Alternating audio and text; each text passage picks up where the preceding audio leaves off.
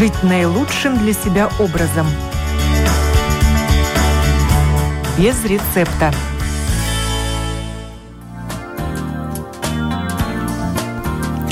Доброе утро, уважаемые радиослушатели. В эфире программа о здоровом образе жизни без рецепта. И я ее автор и ведущая Оксана Донич.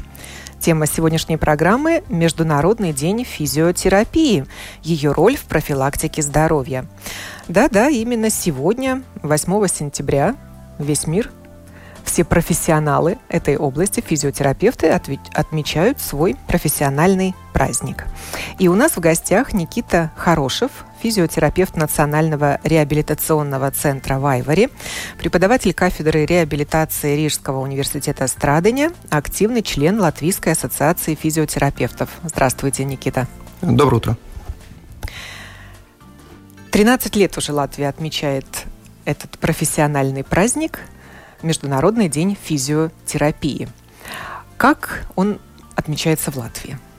Ну, в принципе, э, это на самом деле 13 раз уже.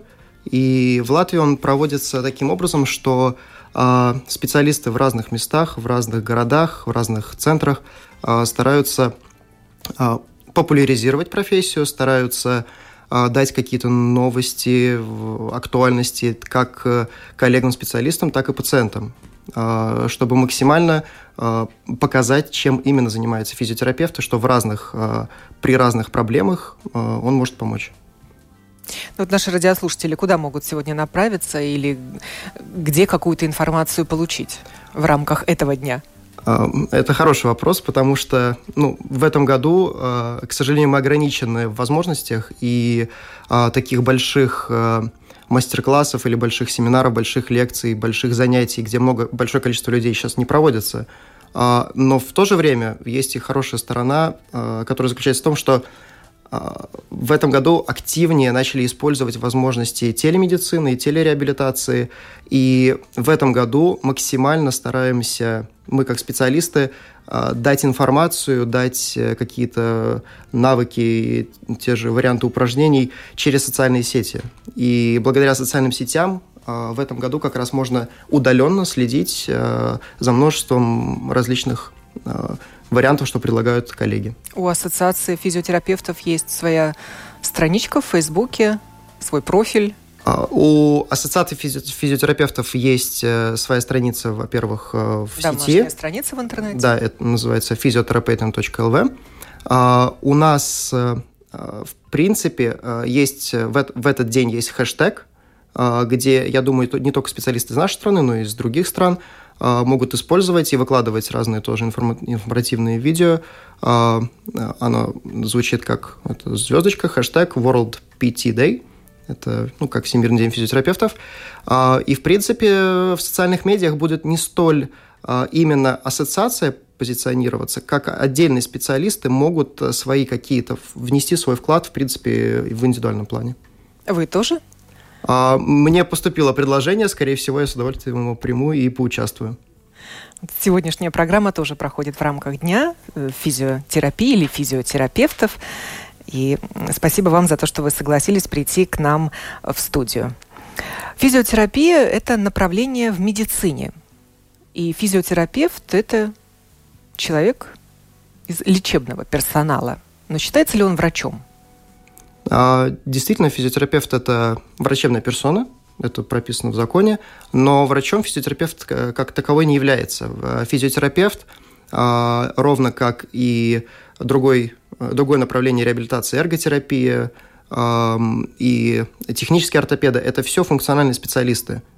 Да? И из этого следует, что физиотерапевт как раз старается а, улучшить или восстановить или э, поддержать какие-то именно функции э, в организме человека, ну, в особенности движения и возможности вот э, именно качество жизни поддержать или улучшить. Без лекарств, без таблеток, без оперативного вмешательства. Именно так. Но даже если оперативное вмешательство неизбежно, как иногда бывает, то физиотерапия может помочь и до, и сразу после, и в долгосроке тоже после операции. Физиотерапевты имеют высшее образование? Да, да. То есть есть возможность Медицинское. А, да, это медицинское образование, то есть оно второго уровня считается, и физиотерапевты учатся на программе бакалавриата с возможностью пойти дальше в магистратуру, и из магистратуры можно дальше идти в докторантуру по академическому этому пути. Чем вас привлекло это направление? Это интересная история, что, в принципе, все началось с того, что я сам всю жизнь активно занимался спортом, а, и, в принципе, и родители хотели, чтобы как-то в нашей семье врачебное направление развивалось. И, в принципе, физиотерапия – это получилось то место, где а, максимально можно сочетать э, спорт и физические активности и медицину. И, в принципе, э, можно сказать э, откровенно, что попал я в это случайно, но это просто какой-то подарок, что я вот попал в эту профессию, потому что я э, считаю, что это благородное, интересное и с бесконечным вариантом развития именно направления.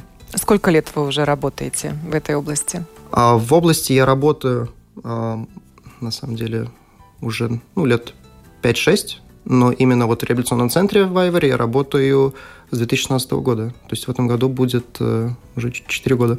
Да, передо мной в студии сидит молодой, подтянутый человек. Сколько вам лет, Никита? 27. Вот стукнуло на той неделе.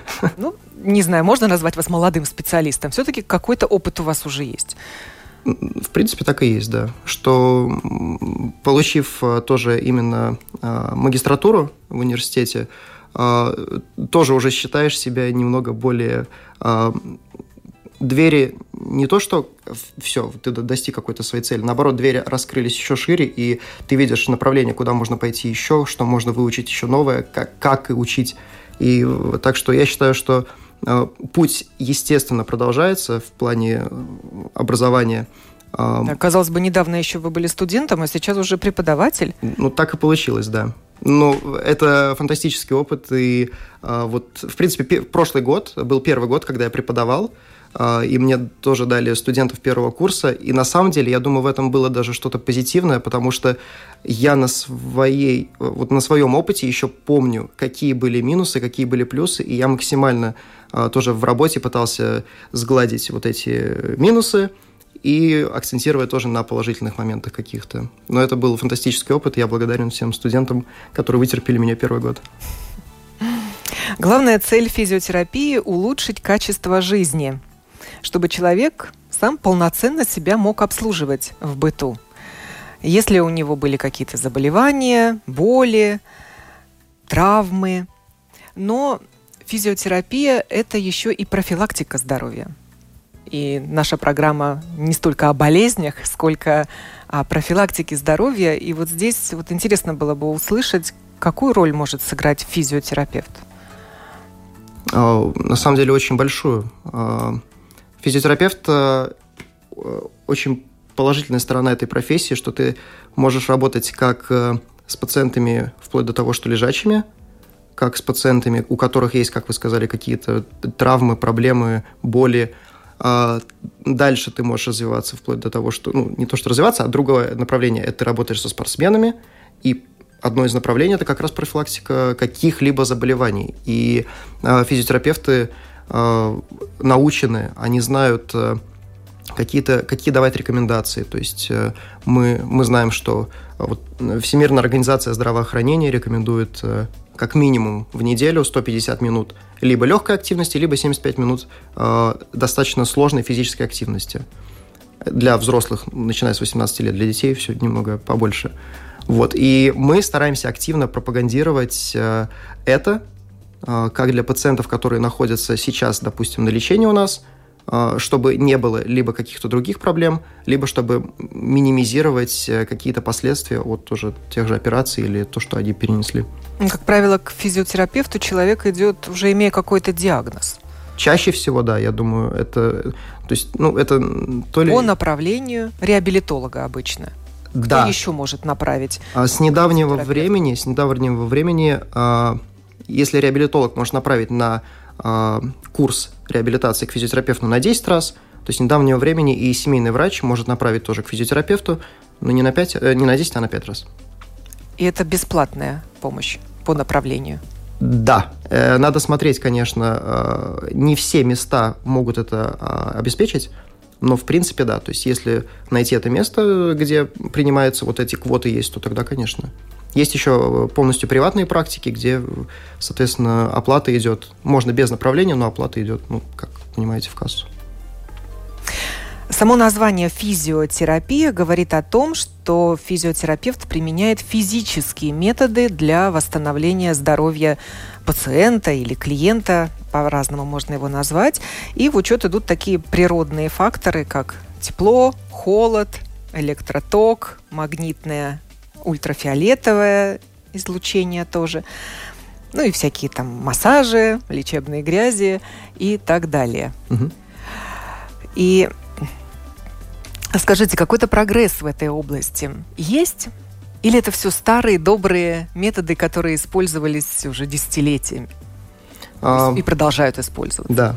Я, может быть, буду немного скептиком, но а, в принципе а, последние все научные исследования говорят о том, что все то, что вы перечислили, а, это, во-первых, можно назвать одним словом не совсем физиотерапия, а именно физикальная терапия. Да? То есть это мы, когда используем разные а, варианты внешнего воздействия на организм, то есть там тепло, холод, как вы говорите, ток, ультразвук, в общем, а, это именно как физикальная терапия. И физикальная терапия в данный момент может считаться как дополнительным лечением к чему-то, но никак не то, что вот одно может вылечить какую-либо проблему.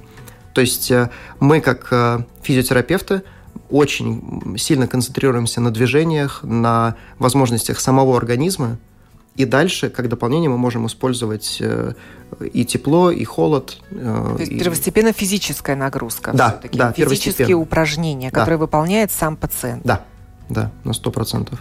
И дальше мы уже как дополнение можем предлагать и такое. Допустим, лед это такая еще э, помощь может быть, если спортсмены тоже все знают, что если либо травма какая-то небольшая, либо перенагрузка, что лед он может помочь и немного снизить симптомы. В этом случае, конечно, мы используем и лед, и даже в своей работе.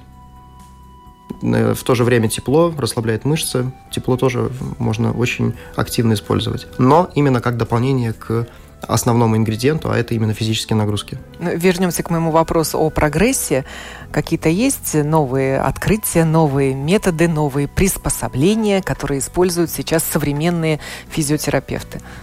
Я думаю, прогрессом можно считать и то, что э, если раньше это было, э, вот, если вы видели процедурный кабинет физикальной терапии, то есть это примерно 10 каких 15 палат, где в каждой стоит свой аппарат, и, и вот этот аппарат делает свою э, функцию, выполняет. То есть сейчас это может быть один аппарат, который выполняет э, множество функций одновременно.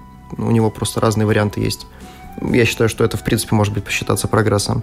И прогресс то, что это изучается, что э, эффективность каждого из этого метода проверяется на разных э, э, проблемах, на разных пациентах, и что мы переходим из медицины, которая была базирована на каких-то просто книжках, да, что вот э, то-то и то-то, что просто советовали, что сейчас это доказательная медицина, э, и мы именно э, ориентируемся и базируемся на доказательствах, которые у нас есть. И вот мы стараемся их максимально использовать. Э, то, что актуально сегодня, может быть, не будет актуально уже завтра, но тем не менее на данный момент у нас вот какие-то э, какая, какая-то новая информация все-таки есть. А отношение к физиотерапии в Западной Европе и в постсоветских странах отличается? Я думаю, безусловно. А, оно отличается потому, что в а, более, получается, западных странах это начало развиваться немного раньше, чем у нас. И, в принципе, у нас этот наш менталитет, он при слове физиотерапия чаще всего мы как раз вот подразумеваем какие-то процедуры. А в западных странах а, там чуть-чуть другая ситуация. У них а, очень удобно делиться по-английски, если смотреть, то физиотерапия – это физиотерапия как таковая, и physical therapy – это как раз и есть вот разные процедуры, вот то, что мы перечисляли. И у них получается, вот, они сразу не путались, и они сразу шли. Одни идут одним путем, другие идут другим путем. У нас это было все вместе, и э, в этом и состоит тоже задача э, нас, как физиотерапевтов, в этот день объяснить, что это не только э, машины, которые делают какие-то звуки, издают э, во время процедуры, и не только массаж, что это еще и э, как человек может сам себе помочь. Но в то же время надо сказать, что, допустим, у наших коллег-литовцев у них физиотерапевт называется немного по-другому. Он называется кинезиотерапевт. То есть это то же самое, просто другое название, и это уже подразумевает кинезию как движение, что это именно терапия через какое-то движение. Вот, ну то есть э, определенно разница есть, но я думаю, что в этом плане мы двигаемся в правильном направлении в данный момент. И физиотерапевт работает с людьми совершенно разного возраста. От младенцев, наверное, до людей преклонного возраста. Для каждого есть свой комплекс упражнений, свои показания – с кем вы работаете? А, именно я работаю в отделении а, ортопедии. Это чаще всего либо а, пациенты после каких-то а, операций по эндопротезам, либо а, у нас есть пациенты после ожогов, после ампутаций. А, у нас есть э, дети как раз со сколиозом или с рожденными какими-то проблемами. То есть спектр пациентов, э, людей очень большой. А, в то же время в реабилитационном центре есть и кардиореабилитация, то есть сердечная реабилитация после сердечных операций, а, спинальное отделение, где э, чаще всего люди после поперечного перелома какого-то из отделов позвоночника – есть нейрореабилитация, то есть реабилитация после инсультов или прогрессивные и непрогрессивные а, нейромышечные заболевания. А, и детское отделение, где дети работают очень, в основном с детьми с какими-то неврологическими заболеваниями, как э, ДЦП и тоже, ну, опять же, другие врожденные генетические тоже заболевания. И тоже есть общая реабилитация, где бывают пациенты после операции на спине, после э, также автоаварии. В общем, очень, очень большой спектр пациентов – даже внутри нашего реабилитационного центра. Это вы сейчас говорите о реабилитационном центре в Айваре? Да, именно так. А в принципе, опять же, э, э, специалисты могут работать э, даже, то есть не просто с младенцами, они могут работать даже с недоношенными детьми. А, и тоже они родителям, они занимаются обучающей работой, они родителям объясняют, как детей правильно держать. То есть это называется хендлинг, когда мы правильно детей позиционируем, а, когда мы правильно а, учимся настолько даже вроде простые вещи, как их кормить, но тоже очень важные. И а, в разных местах тоже есть и гериатрические отделения, где именно люди в преклонном возрасте тоже занимаются своим здоровьем. Просто приходят поддерживать свою двигательную активность. Да. Чтобы поддержать или, может быть, даже улучшить э, качество своей жизни. Ну, давайте пройдемся по некоторым методам. Вот мне интересно ваше отношение, например, э, к такому, не знаю, я бы сказала, новомодному методу, как тейпирование когда наклеиваются такие полоски, как пластырь разноцветный, на разные части тела. Да. Это стало популярным после Олимпийских игр, не помню, мне кажется, в Барселоне, которые были, э, когда первые спортсмены появились э, в этих красочных тейпах – а, и, в принципе, есть такое вот модное слово «хайп», да, вот это и был вот, на самом деле, начало вот этого хайпа, именно а, связанное с тейпированием. А, к тейпированию я отношусь ровно так же, как я отношусь к множеству процедур. Я считаю, что, во-первых, у меня ну, самого есть дилемма, два мнения. Первое мнение – это что это может быть только как дополнение к чему-то, то есть э, просто клеить тейпы не всегда я вижу смысл – а, но если это делается дополнение тем же движением или даже, даже после массажа, чтобы это увеличить как-то эффект, это хорошо. А другая э, сторона медали, лично для меня, это что если человеку это реально помогает, я с огромнейшим удовольствием это буду делать. А, а как это работает? А, чисто теоретически это работает так, что эти тейпы а, создают, а, так, грубо говоря, эффект а, долгого массажа. То есть если как мы, когда нас массируют, а, у нас увеличивается, улучшается кровообращение. А, и тейпы, в принципе, работают в теории, да, опять же, похожим образом. Они а, приподнимают э, кожный слой, потому что эти тейпы делаются, они клеются с натяжением. И вот если вы представите, как вот растянуть резинку, да, то есть если ее куда-то положить, она будет стягивать что-то, что под ней. И они работают ровно так же. Они увеличивают э, пространство между э, кожей и мышечным тем же слоем, и кровь просто легче циркулирует. Но, опять же, это теория. То есть э, то, что вот в данный момент считается актуальным. То есть такой статичный массаж, можно сказать. В принципе, да, но даже его статичным нельзя назвать, потому что человек, когда начинает двигаться, у него все, и подкожный слой начинает тоже двигаться, да, то есть э, этот метод придумал Кенза Каса, э, из, э, врач из Японии, и вот он говорил, что именно что эффект от тейпов больше... Э, не когда человеку, допустим, лежачий, ему наклеили тейпы, и что вся, сейчас все вот такой э, случится эффект. А, нет, именно благодаря движениям эффекта достигается. То есть э, именно поэтому, опять же, к тейпам у меня не может быть плохого отношения, потому что если они помогают человеку двигаться, а, и стимулируют его двигаться, и он чувствует, что да, ему легче это делать, или у него а, нет таких ограничений, которые были, то я с большим удовольствием буду это использовать, потому что когда тейп снимется, мозг-то уже запомнил информацию, что ему делать было какое-то действие легче, и он будет продолжать уже делать это после этого. А, другая сторона медали, что, конечно, не хотелось бы, чтобы люди были зависимы от этого метода, потому что это метод, опять же, это дополнение к основной эти полоски разноцветные, их да. уже, наверное, как аксессуар использует кто-то. Конечно, конечно. Их очень... Девочки цвета поярче, мальчики потемнее. Да, можно даже с загаром играться летом, если оно есть, и разные на себе узоры рисовать. Но да, они очень разных цветов, очень разные. И носят их сколько по времени, как долго? В принципе, их носят от э, пяти дней до двух недель, очень зависит от места положения, где они находятся, и от активности человека. Если это лежащий пациент, э, скорее всего, всего, это будет дольше. Если это человек активный, который наклеил себе на стопу тейп и каждый день одевает, фут, не знаю, футбольные, баскетбольные кроссовки, скорее всего, у него продержится он чуть меньше. Еще одно направление, не направление, метод физиотерапевтический, это слинг-терапия.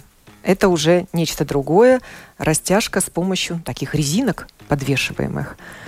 Да. Э, Для кого она слинг-терапия, эффективна? Слинг-терапия, она используется тоже в разных э, э, вариантах. Э, ее можно использовать как более э, пассивный вариант, когда человек ложится на кушетку, и его подвешивают, как вы сказали.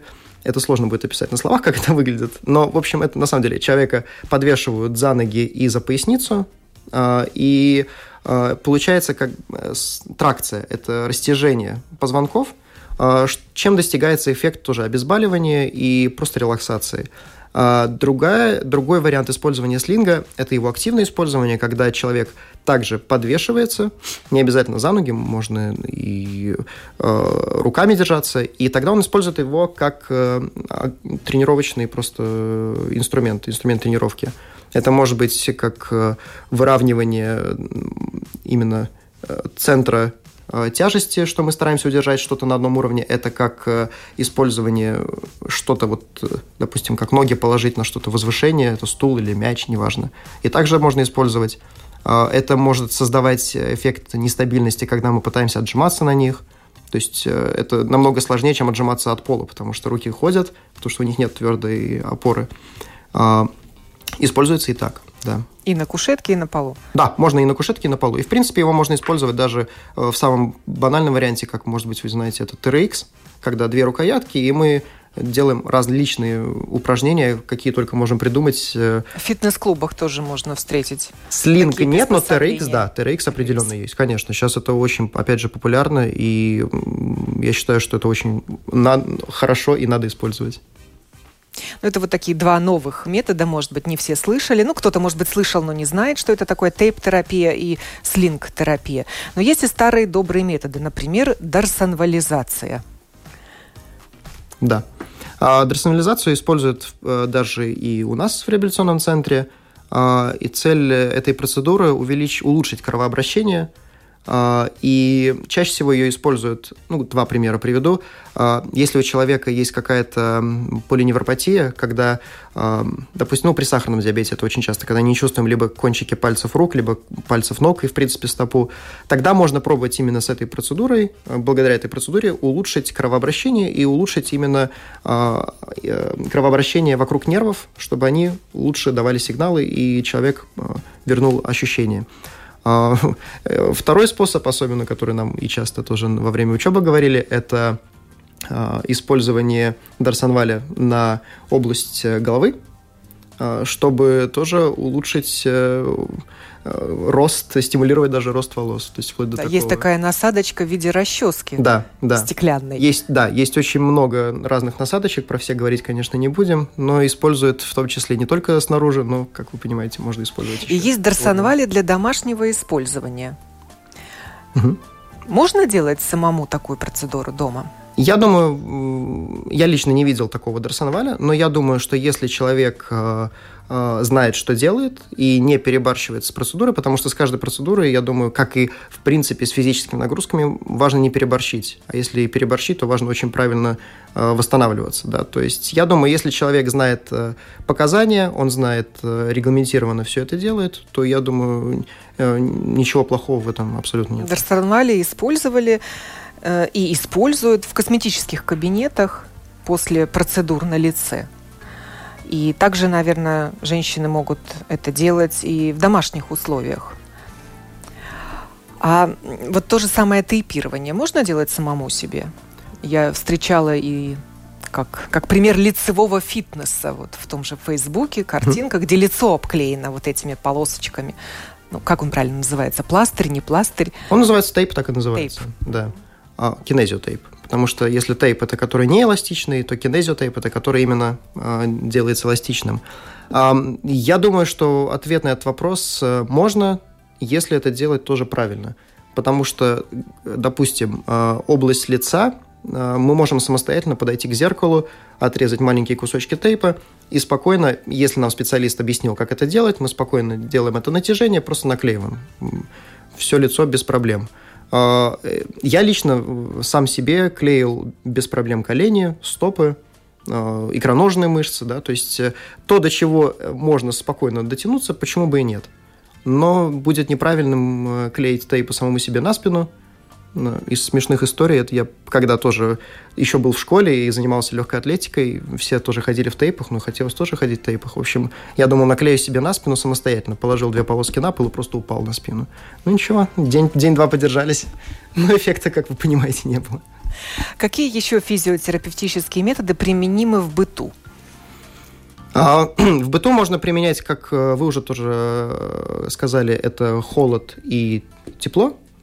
В принципе, есть даже в аптеках продаются вот эти готовые а, желе, а, которые либо можно положить в холодильник, оно замерзнет, и можно будет прикладывать как э, холодную аппликацию, либо, я не буду говорить точно, то ли в микроволновку ее кладут, то ли просто в, в воду теплую, чтобы она нагревалась, и можно использовать как тепло. И, в принципе, это как раз и используется, что мы можем Э, если какое-то острое воспаление, что мы видим признаки воспаления, там, покраснение, отек, боль, э, ограничение какой-то функции движения, то можно использовать лед. Особенно это э, будет понятно людям с каким-либо, допустим, остеоартритом, остеоартрозом коленных суставов, что лед иногда может снизить болевые ощущения. Тепло мы можем применять вне острой фазе, Э, допустим, на какие-то перегруженные мышцы. То есть, если мышцы, там человек тренировался, Э, ему надо какое-то восстановление дополнительно к тому, что вот он просто хорошо высыпается, хорошо питается.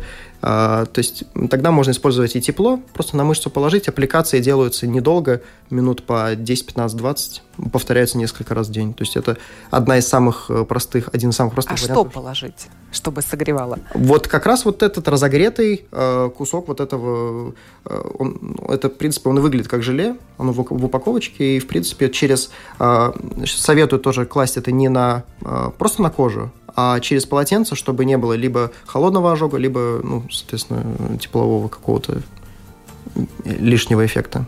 Горчичники. Это же тоже физиотерапия.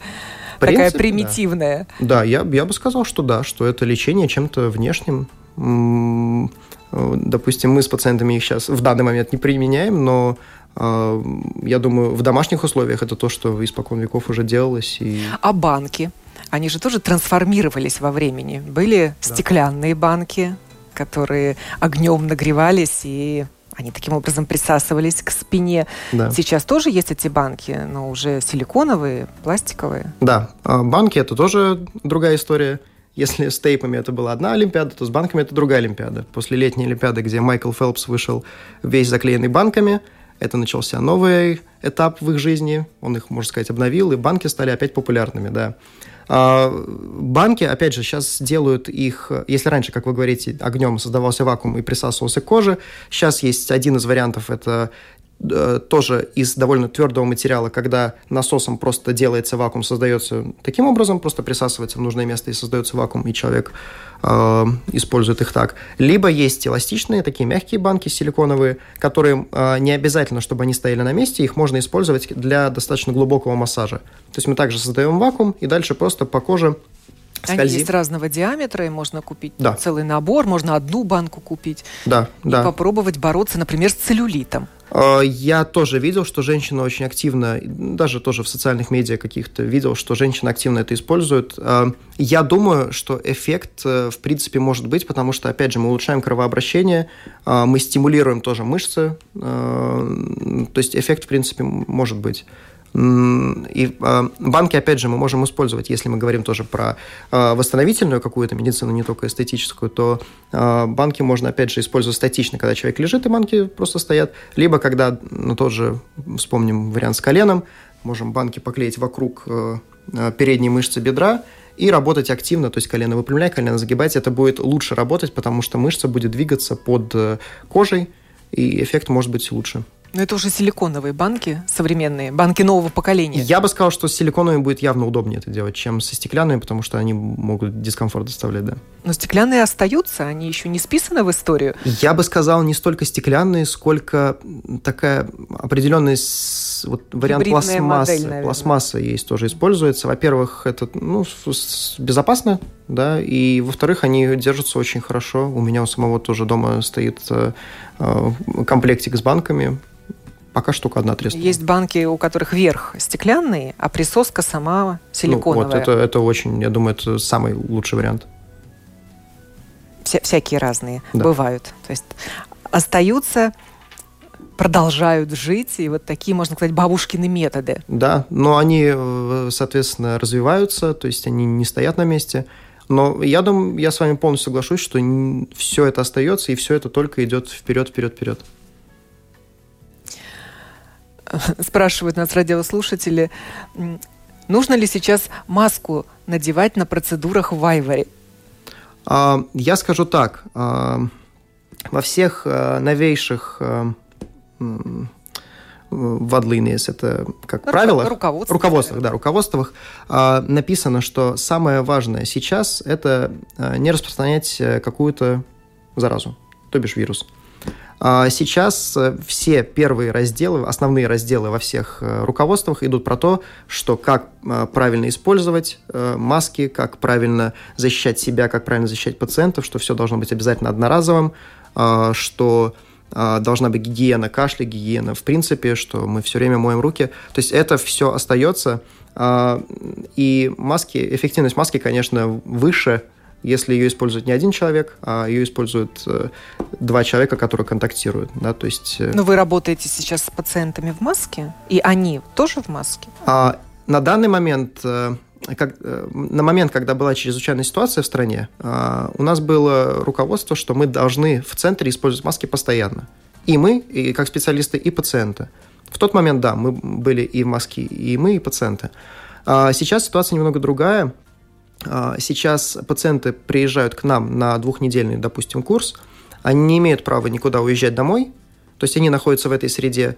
До того, как они приезжают, они сдают тест на коронавирус – соответственно, если он негативный, а, работники тоже у нас выборочно сдают этот тест. Если а, тест негативный там и там, никаких симптомов нету, нам рекомендовано их использовать, но пациентов мы этим не мучаем, потому что это тоже дискомфорт. Сами используем тоже по назначению. Если кто-то с симптомами может прийти или, ну, соответственно, не серьезными симптомами, допустим, просто насморк, тогда, конечно, он будет использовать. А студенты, допустим, если на практике у нас, на нашей базе или на других, я уверен, они используют э, индивидуальные защитные типы. А какую помощь может оказать физиотерапевт человеку, у которого был вирус как помочь ему восстановиться? Я имею в виду COVID-19. Это очень хороший вопрос, э, потому что, в принципе, в этом году э, день, э, Всемирный день физиотерапевта посвящен именно коронавирусу. Да, и то есть в данном случае мы показываем, насколько физиотерапевты могут быть эффективны во время и после перенесенной инфекции. А, то есть перенесенного вируса. То есть э, а, тут, опять же, есть очень а, много градаций, потому что пациенты, как вы знаете, есть те, кто вообще без симптомов э, переносит эту болезнь. То есть 80% бессимптомно проходят. 15 – это те, у кого появляются легкие или средние симптомы, средние или такие более-менее тяжелые, ну, то есть когда уже может быть пневмония.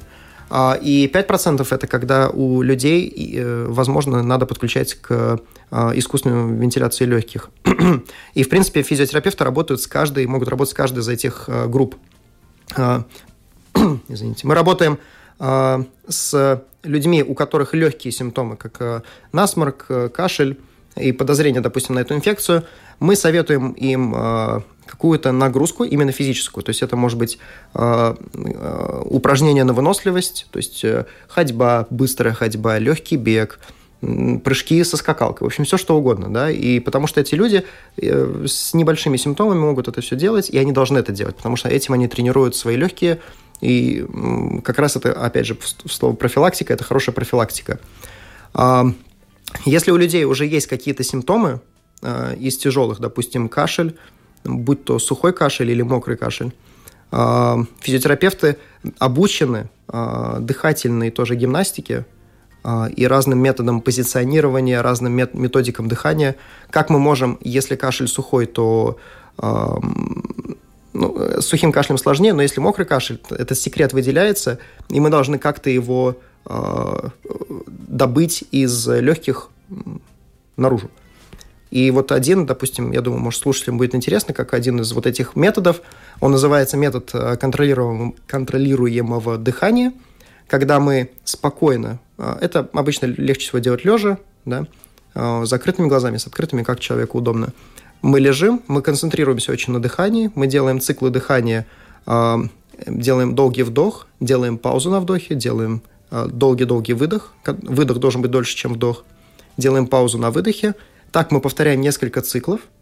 А, и если у человека нет никаких э, головокружений, да, из-за того, что сильно э, дышит кислородом, мы переходим ко второй фазе. Это когда мы секрет хотим добыть из глубины легких. И это э, вот если представить, что мы дуем, а, не дуем, а на зеркало хотим вот, чтобы запотело оно, да, вот мы делаем хороший, спокойный вдох, не сильный, и вот на зеркало как будто дуем, это такой вот. Этим мы добываем секрет из глубины. Дальше, когда он уже поднялся, мы можем сделать что-то э, эффективное, чтобы добыть его уже из верхнего отдела легких, и тогда мы делаем, э, можно сказать, как откашливание, когда мы резко выдыхаем воздух наружу. И так вот, и таким образом мы стараемся э, спровоцировать э, кашель и добыть э, вот секрет из э, легких.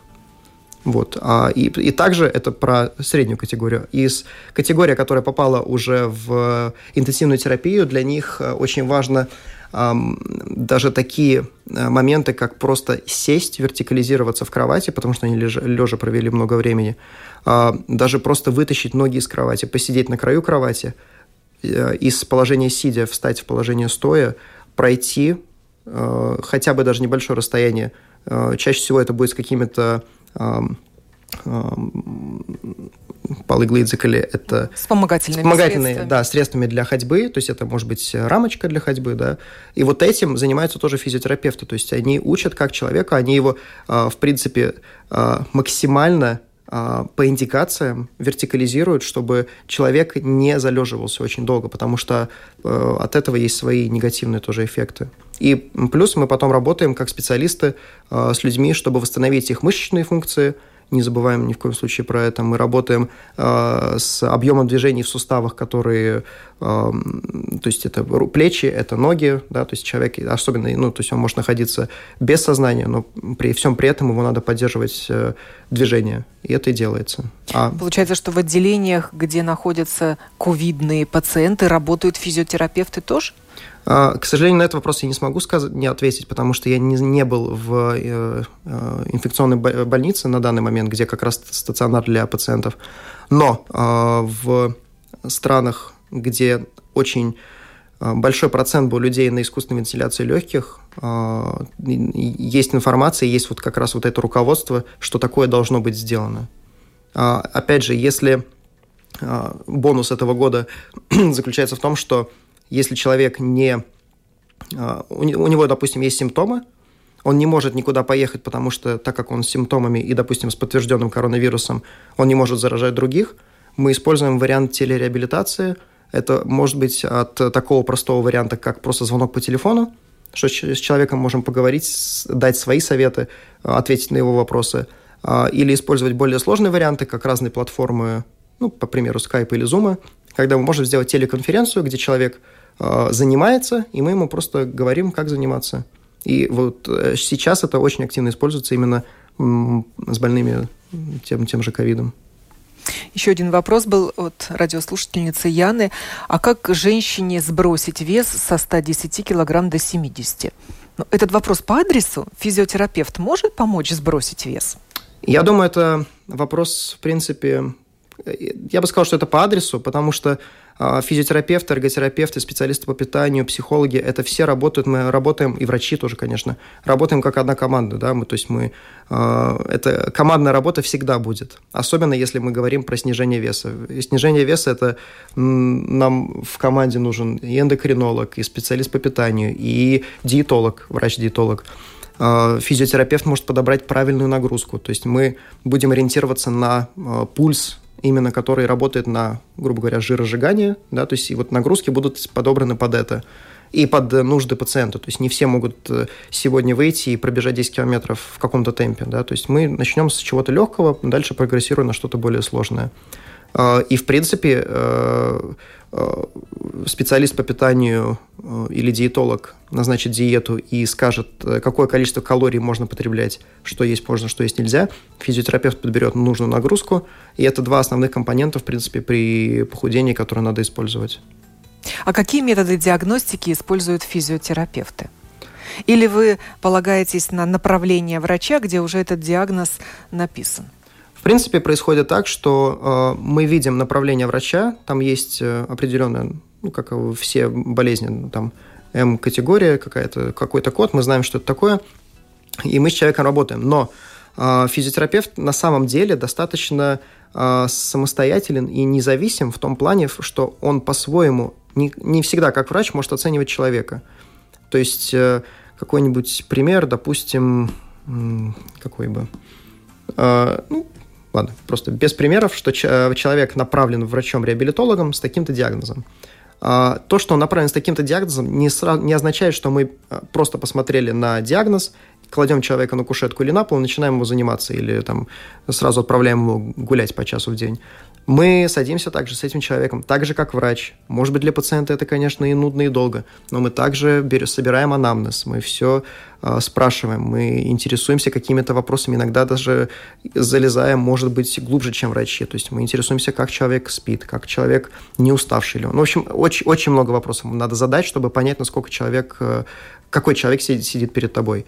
И дальше, исходя из нашего вот этого сбора анамнеза и функциональной оценки, мы составляем какой-то план, и дальше мы работаем уже по своему плану. То есть врач чаще всего пишет диагноз, э, врач пишет э, основные пункты, над чем надо работать. Дальше со своей стороны мы берем этого человека, также его оцениваем, смотрим и работаем, в принципе, основываясь на то, что сказал врач, но очень разными методами. Кстати, вот вы сказали, спрашиваете, как человек спит. Ведь физиотерапевтические методы, они могут э, помочь справиться с бессонницей. В принципе, да, то есть даже... И, и физикальная терапия в том числе. И физикальная, да. Раньше была особенно популярен даже такая процедура была электросон, да, вот когда человеку одевают э, такую, как повязку на глаза, на голову, и вот э, он засыпает, то есть это стимулирует такой сон. А со сном э, это, во-первых, надо сказать, что это очень важно, это категорически важная э, часть вообще всего, всего процесса и часть здоровья, потому что здоровый сон – это здоровый организм, и физиотерапия и, опять же, физические нагрузки помогают при бессоннице тем, что человек потребляя больше энергии, у него появляется большая потребность ко сну, и в итоге чаще всего процесс засыпания может быть легче. Плюс физиотерапевты обучены гигиене сна, что очень важно, что мы перед сном не смотрим в телевизор, не смотрим в компьютер, не сидим в телефоне. Мы приняли теплый душ, мы почитали книжку, мы легли спать, да, то есть это становится как ритуал. Организм тогда легче, опять же, засыпает. Ну и плюс э, техники дыхания, которые помогают, если какая-то тревожность или вот как раз вопрос Олега был. Какие занятия могут помочь при депрессии, неврозе, посттравматическом стрессовом расстройстве, тревожности? Да. А, тревожность 100% э, и в то, что, вот, э, как Олег спросил, все перечислены, это, в принципе, э, достаточно серьезные психологические вот эти вопросы, которые решаются как физическими нагрузками, то есть человеком, людям с депрессией, с тревожностью очень рекомендуется аэробные нагрузки, то бишь нагрузки на выносливость. Это может быть все, что угодно. Это может быть то, что нравится человеку. Это прогулка на роликах. Это прогулка, ходьба с палками, скандинавская ходьба. Это может быть просто бег, если это ему нравится. Это велосипед. Это надо вот найти просто то, что человеку нравится. Плюс это техники дыхания во время особенно приступов, да, то есть когда человек, он, он уже, когда у него тревожность это есть, он чувствует, когда этот приступ наступает – и концентрация на своем дыхании. А, даже есть очень много приложений на телефоны, когда человек чувствует, что у него подходит сейчас вот этот приступ, он открывает приложение, приложение за него говорит, сколько ему надо дышать, какими циклами. Сначала они, может быть, чуть быстрее, потом они становятся медленнее, и потом приложение говорит, вы нормализовали свое дыхание, вы большой молодец. И, в принципе, концентрация на чем-то вот э, внешнем, дыхание совсем внешнем, концентрация на чем-то другом, она очень помогает в таких случаях. Даже гаджеты сегодня используются да. в физиотерапии. Гаджеты очень активно используются, на самом деле, так и есть. Ну, то есть вплоть до того, что если раньше а, физиотерапевты писали на бумажках э, комплекс упражнений, сейчас мы человеку можем а, в, на интернет-страничке отметить так, делаем, делаем вот это, это, это, отмечаем сколько раз, сколько подходов, сколько чего, и просто по почте это отправляется. То есть когда все перейдет в электронный формат, все будет очень удобно. Это гораздо э, эффективнее, нежели потом разбирать рисунок физиотерапевта, где конечно. он рисует человечка, поднимающего ногу конечно, или руку. Конечно. И эти листочки имеют э, свойство теряться очень быстро. А... Или когда делал э, вместе с физиотерапевтом, все понимал, пришел домой, уже ничего не помню и это, не знаю как. Да, это самая частая проблема. Вот это будет ее решать. Благодарю вас. Никита Хорошев, физиотерапевт Национального реабилитационного центра «Вайвари», преподаватель кафедры реабилитации Рижского университета Страдания, активный член Латвийской ассоциации физиотерапевтов, был сегодня гостем программы «Без рецепта», в которой мы говорили о роли физиотерапии в профилактике здоровья в рамках Международного дня физиотерапии, которое профессионалы этой области отмечают сегодня, 8 сентября.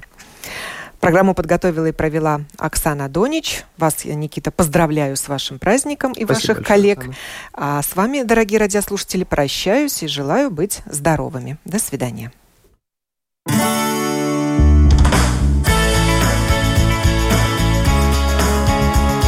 Жить наилучшим для себя образом. Без рецепта.